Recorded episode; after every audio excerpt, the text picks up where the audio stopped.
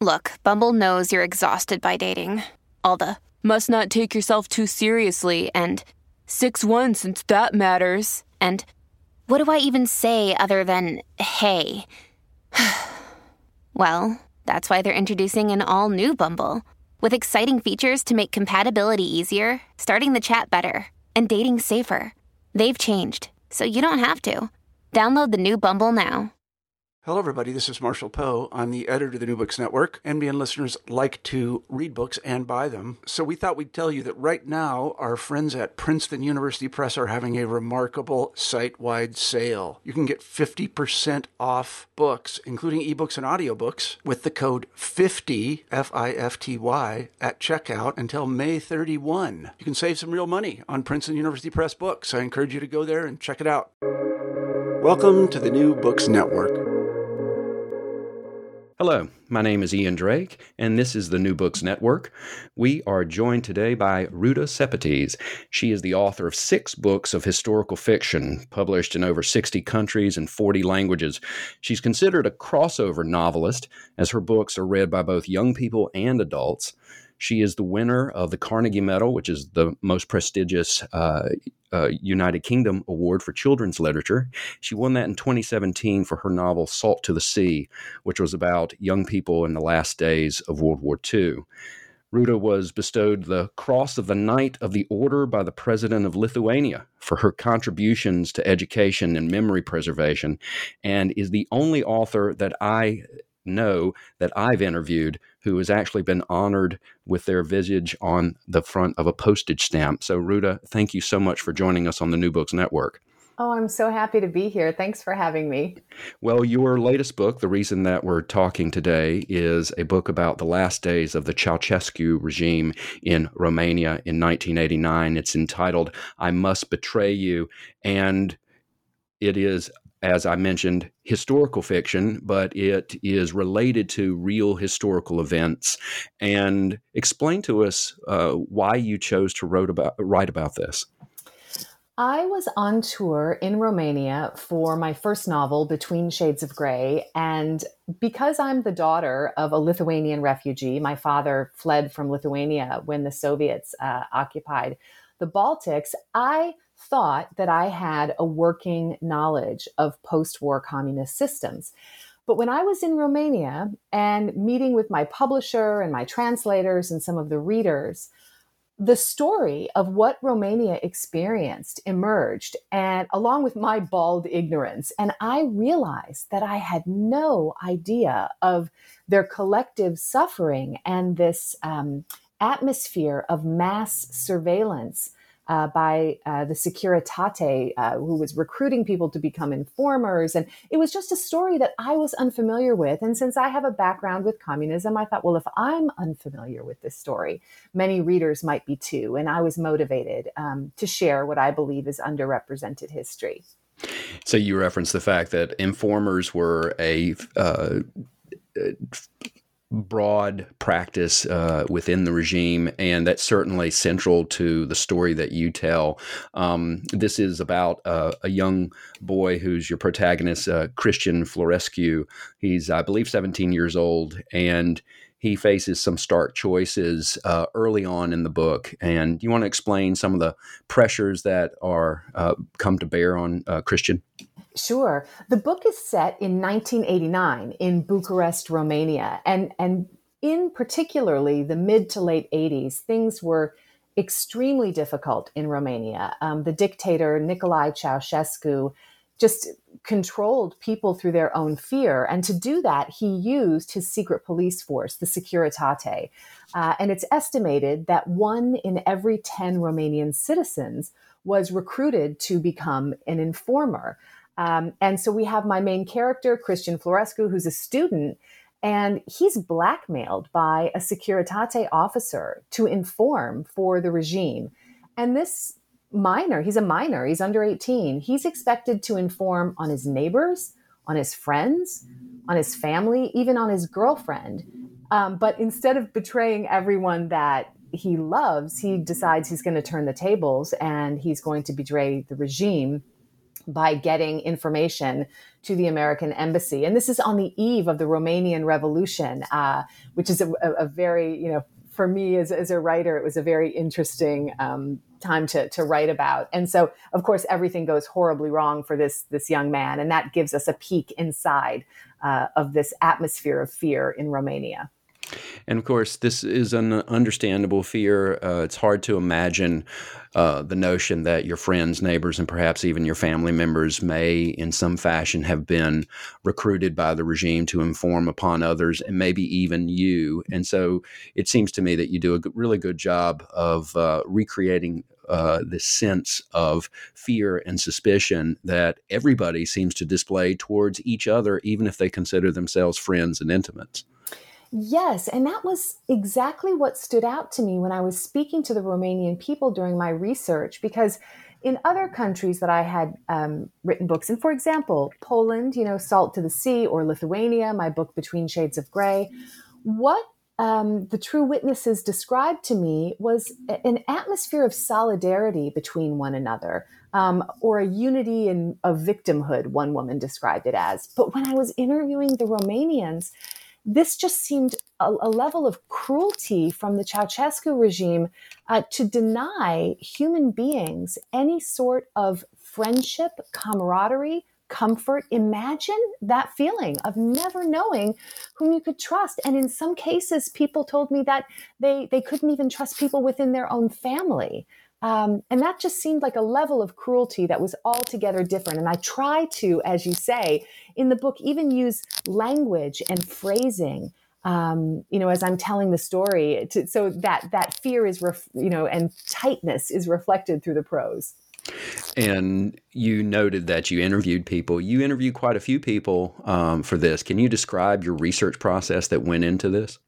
Yeah, um, I uh, I think I'm more of a researcher than a writer.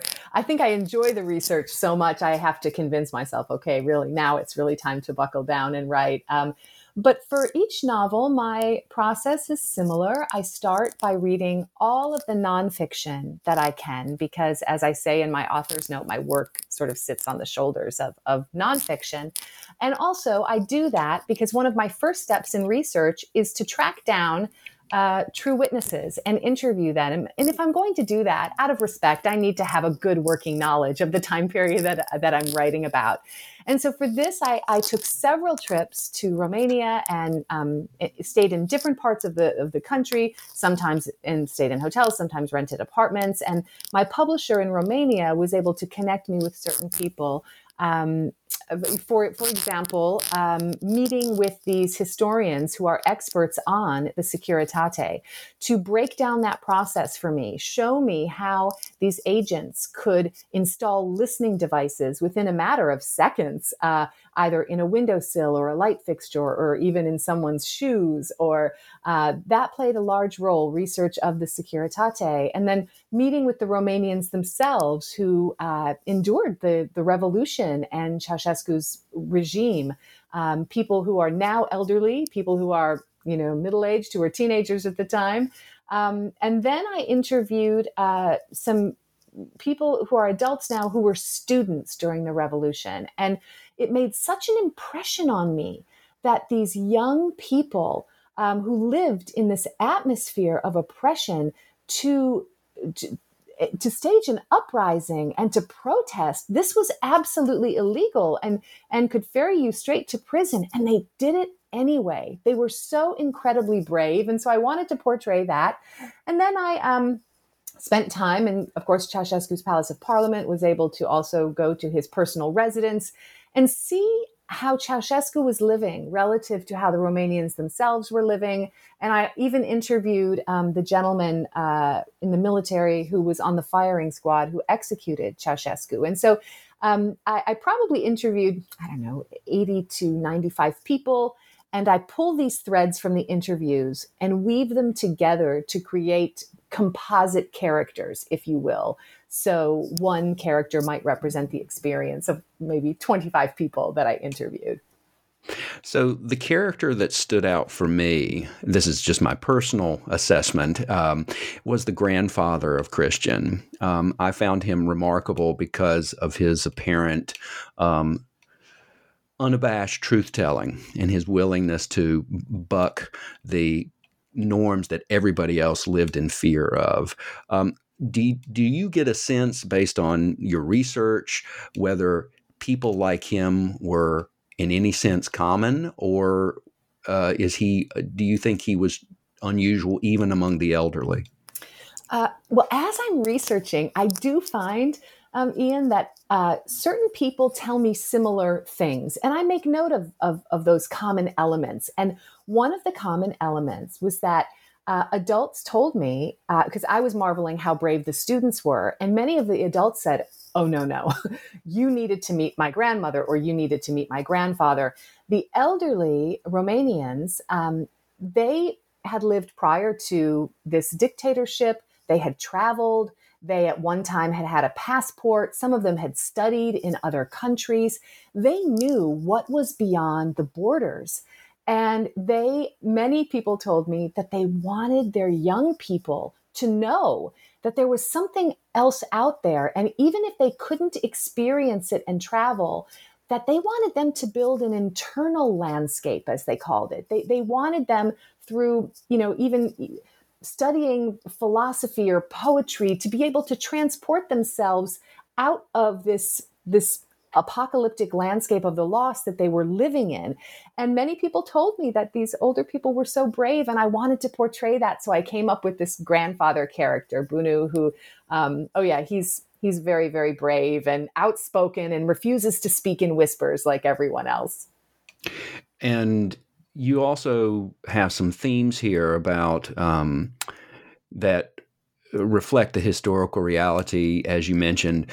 What's going on outside of Romania? Uh, it as as the book illustrates, very few Romanians seem to have a sense for how the rest of the world sees Romania, um, and also their understanding of the rest of the world. They're very cloistered. Obviously, the regime is fearful of their access to any kind of uh, external media, uh, and the radio is really precious and keeping it in good repair, et cetera. So, can you talk about uh, the sense that people were isolated in the world? Yes, this was something I wanted to convey because it was one of the many uh, cruelties of Ceausescu. Uh, on one hand, he was denying the Romanian people access to the outside. And on the other hand, he was denying the world access to the beauty that is the country of Romania and the intelligence and beauty of the Romanian people. Uh, and so it was very isolated. And during this period, during the fall of communism, I think the narrative that was created for many of us at the time were these images of seeing people on the Berlin Wall. That sort of became the narrative for the fall of communism. But there are these other stories like solidarity in Poland and what happened in Romania and, and Bulgaria and these other countries that I, I wanted to um, to touch upon. The other thing that you mentioned that was so important to me in this book um, was Radio Free Europe and Voice of America. This was a lifeline for the Romanian people. And, and I talk about common points in interviews. I think everyone that I interviewed uh, said, oh, yeah, we all we all had these illegal antennas, Ruta, and no one spoke of it because, of course, we didn't want it taken away. And they explained that the regime itself, they didn't want to jam the signals. They didn't have the equipment, um, you know, the expensive equipment to jam the signals, and they wanted the information too. So everyone was listening to Radio Free Europe. Um, and, and one thing that made such an impression on me that I, I think of just today as we're doing this interview is several Romanians told me that during this period of isolation, um, they often felt so hopeless and then through one of those broadcasts might come like the Captive Nations address, or someone might speak directly to the Romanian people themselves and say, The world has not forgotten you. We are thinking of you and we want you to be the authors of your own destiny. And hearing that was so powerful for these Romanian people that the people outside of Romania were thinking of them, you know, and oftentimes much of the news cycle goes to these these leaders. Um, and sometimes we forget the citizens themselves. And I wanted to focus on that in this book um, and show the life of an ordinary um, kind of teenager who's not only so cloistered, he lives in his closet. Um, these communist apartments had were very small and maybe had one bedroom and there was a family of five in there. And several people said that their teenagers chose to to, to live in um, to take the contents out of the closet and make that their bedroom. So l- literal and metaphorical with this hunger and seclusion one aspect of this cloistered life that was uh, that really struck home with me. And I had when I read about this I remembered hearing about this woman and it inspired me. I haven't done it yet but I want to read more about her. There's this one woman who translates a lot of western movies uh, into Romanian and they're smuggled into the country. Can you explain about this real person that you reference uh, in the book? Yes, thank you for bringing up Irina Margareta She is the voice of freedom. Uh, in interviewing Romanians, they said that in the mid 80s, uh, well, in the 80s in general, these movies were smuggled in from the West. And initially, they literally thought these movies were fantasy. I mean, look at these people. They're opening up refrigerators with food and, and they're choosing where to live and they're choosing what jobs uh, to work at. And it just seemed like fantasy. And then over the years, they realized this is not fantasy. This is how the outside world lives. And they told me that the movies were dubbed into Romanian uh, by the same woman. And when I interviewed people, Ian, if you could have seen their faces, they said, "Oh, she was she was the voice." And I imagined that she she looked like an angel and she was bringing the world, the outside inside. And uh, and she's the voice of freedom and risked her life to uh, to to translate these films and and when I interviewed her, I said, you know, did you did your family know what you were doing? And she said yes. And and she said my mother would never want me to be a coward. And she said we never spoke of it but she knew what i was doing. And she said there was even a securitate agent in the building where i worked and he knew what i was doing. And um, and she said it was very dangerous uh, but everyone in romania you know knows her. She's a film critic and we recently did an event uh, together and and I was just so grateful for the opportunity to speak to her. So uh, that brings up another point that's uh, really a theme throughout the book is that um, when you referenced uh, this translator's mother and she knew what she was doing and acquiesced in it or supported it tacitly. Um, one theme to me that was notable uh, is the uh, divisions that exist within Christian's family. Uh, his father versus his mother versus the grandfather. These are all um, really distinct personalities, and they have very dramatically different attitudes towards freedom or even uh, the possibility of change in the country. And their fears really govern how the family interacts on uh, the most uh, minute bases. Uh, so, can you explain how these dynamics uh, were revealed in your research in terms of how families actually coexisted? Yes. And sadly, some of those stories uh, didn't uh, come to light until 15 years after uh, Ceausescu was executed. The Securitate files were not open for 15 years. And when I met with Stejarel Olaru, who is one of the historians in Romania, um, he was the one who sort of got me into these files, and and it was really remarkable to me. I said, Stej, look, look at th- these the family dynamics um, and imagine what must have been going on inside the house on a daily basis inside the apartment and then behind the scenes uh, there were instances where in one family people were informing upon one another. And then there was maybe a dissident in one family. And so in a family of five there there could have been 5000 pages of securitate reports. And what was interesting was to see the perspective of the family members as they were, let's say, speaking on the phone or sending a letter. And so you could see their perspective.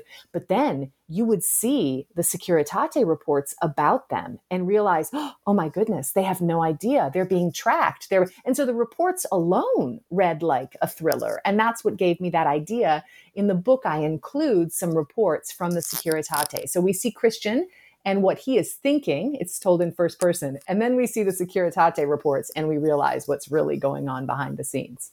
And one wonders with the v- voluminous records from one family, one wonders whether these reporting efforts, these informant efforts, were simply a social control that would cause fear and obedience within the populace, or whether these reports were actually, in any sense, useful to the regime.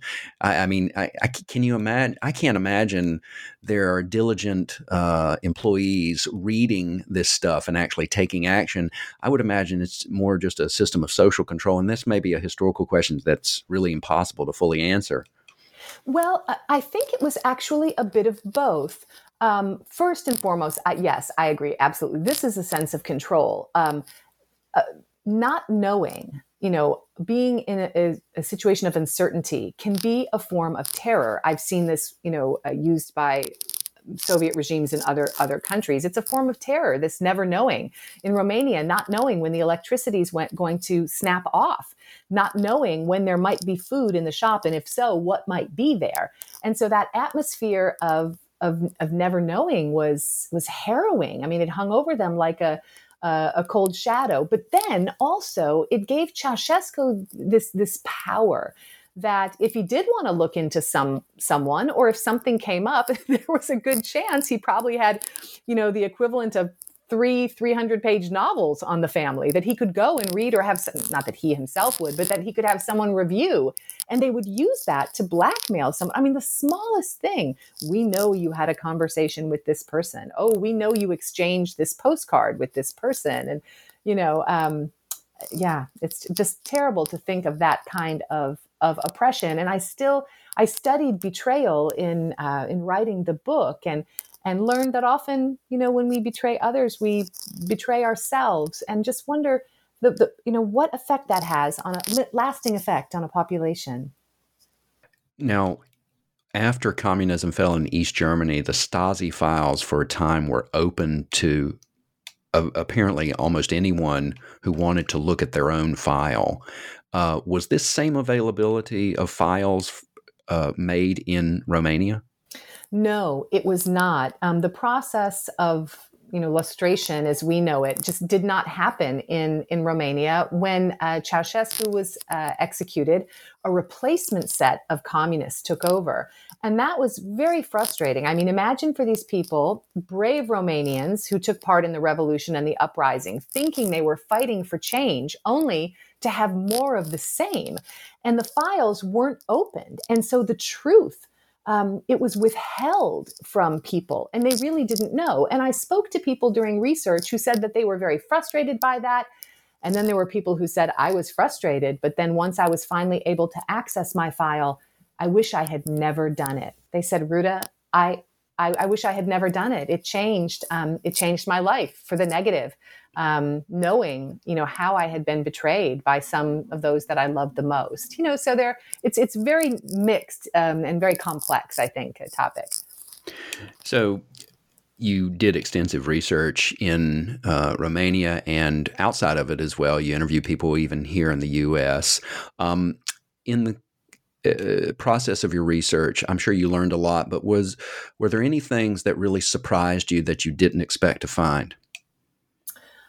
Oh, th- there are always surprises with e- with each book, and that's why um, when I start a project, I might have a list of questions. Um, but uh, what what's more interesting is what the people tell me themselves. For example, I didn't know that much of the technology that they were using in Romania, um, computer technology, they had stolen from Texas Instruments in the United States, and and this theft, and they were so proud. Um, when I say they, the regime, they were so proud of this theft, how they had you know taken the United States on a ride, and also I was surprised um, to learn how closely aligned.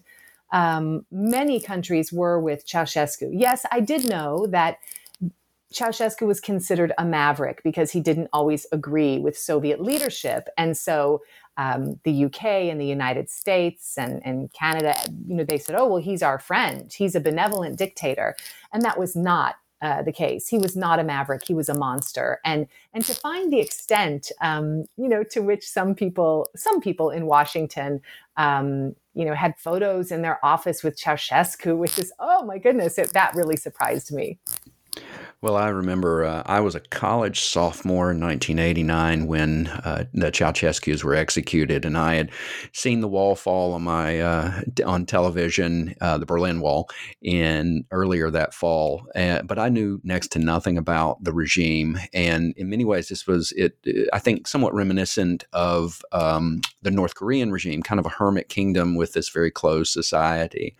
Um, but today, Romania, uh, in many ways, is integrated into the West. Uh, and do you get a sense from your interviews that the Romanians are optimistic about their, the future of their country at this point? I find differing perspectives um, among the generations. Um, the younger people, as similar, let's say, in, in Lithuania and some other countries, the younger people who were born into freedom and into independence um, are extremely hopeful. And uh, and today, Romania does have a very robust democracy. And they have wonderful allies that, you know, the relationship between Romania and the United States is, is wonderful and other countries. But I find that the older people in Romania are still, um, quite cautious whereas the younger people say oh that could never ever happen again. You know that that would never happen again. No no no. That's the past. Those are the stories that our parents and grandparents tell. Um, you know and so my romanian publisher they were very eager to publish the romanian edition of the book for their uh, for their readers there as well. Have you spoken with people who've read the book in romania? I have. And as you might imagine, um, you know, because I'm writing fiction, I'm writing about a time period that I didn't experience. I'm plagued by this question, you know, what right do we have to history other than our own? And although I worked with nearly 100 people in Romania on this book, I, I, still am very fearful. But so far, the reaction has just been so wonderful. And and they're they're very pleased. I did an event with the uh, Romanian ambassador to the United States, and he was so pleased with the way I had depicted, um, you know, the atmosphere and the politics at the time. And uh, but uh, as always, I'm you know, I wrote this book, but it's not my story. So when I do hear from people to tell me that I've made an error, my publisher, Penguin Random House, is wonderful that in subsequent editions we can change it. And I have already been um, you know notified of some small errors that we have on the on deck to change i would imagine though that people that did live through this time are grateful for that story being told